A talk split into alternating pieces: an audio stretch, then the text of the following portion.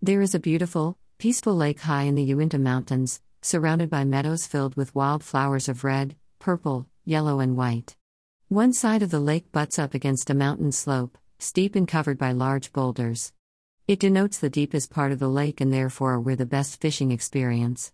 It is the perfect spot to see the shimmering lake, pine covered mountains, and blue sky in one sweeping vista. Peaceful beyond measure, the breeze moves the pines in a slow dance and ripples waves upon the water. Cool and refreshing at such a high altitude, it brings a sense of wonder and calm to all who survey the beauty. To access the good fishing hole, one must cross over the meadows, which sounds easy but since the lake is created by snowy runoff, the surrounding land is marshy, mucky, and dare I say, muddy. To try and walk the quagmire is foolish and impossible. One will sink ankle deep, soak your feet, and risk losing a shoe to the grabbing suction of the mud. There is only one small path, a rut really, a narrow trench that runs along the backside of the meadow and leads you to the single viable path which keeps your feet dry and takes you directly to the rocky slopes where fishing excels. It is hidden and cannot be seen from the road, and even as you take the path, it disappears in valleys and hills. You must watch vigilantly to stay on the right path and not look too far ahead. The rut is extremely narrow and deep.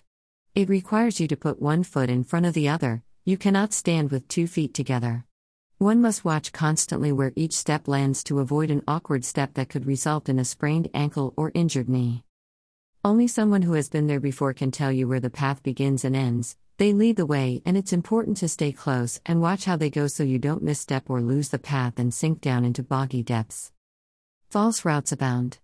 There are many who have started new paths, but they lead nowhere, bog one down, or require you to turn around to find a new path. Matthew 7:14 speaks of the right path to take in life. Narrow is the road that leads to life, and only a few find it.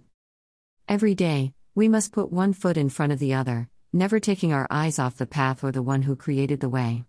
Great harm can come to those whose eyes wander and feet try to tread between the narrow rut and broader ground. Those that know Jesus must guide others, showing them the narrow path and giving light. Everyone should beware of the false ways to God, heaven or self enlightenment that go nowhere.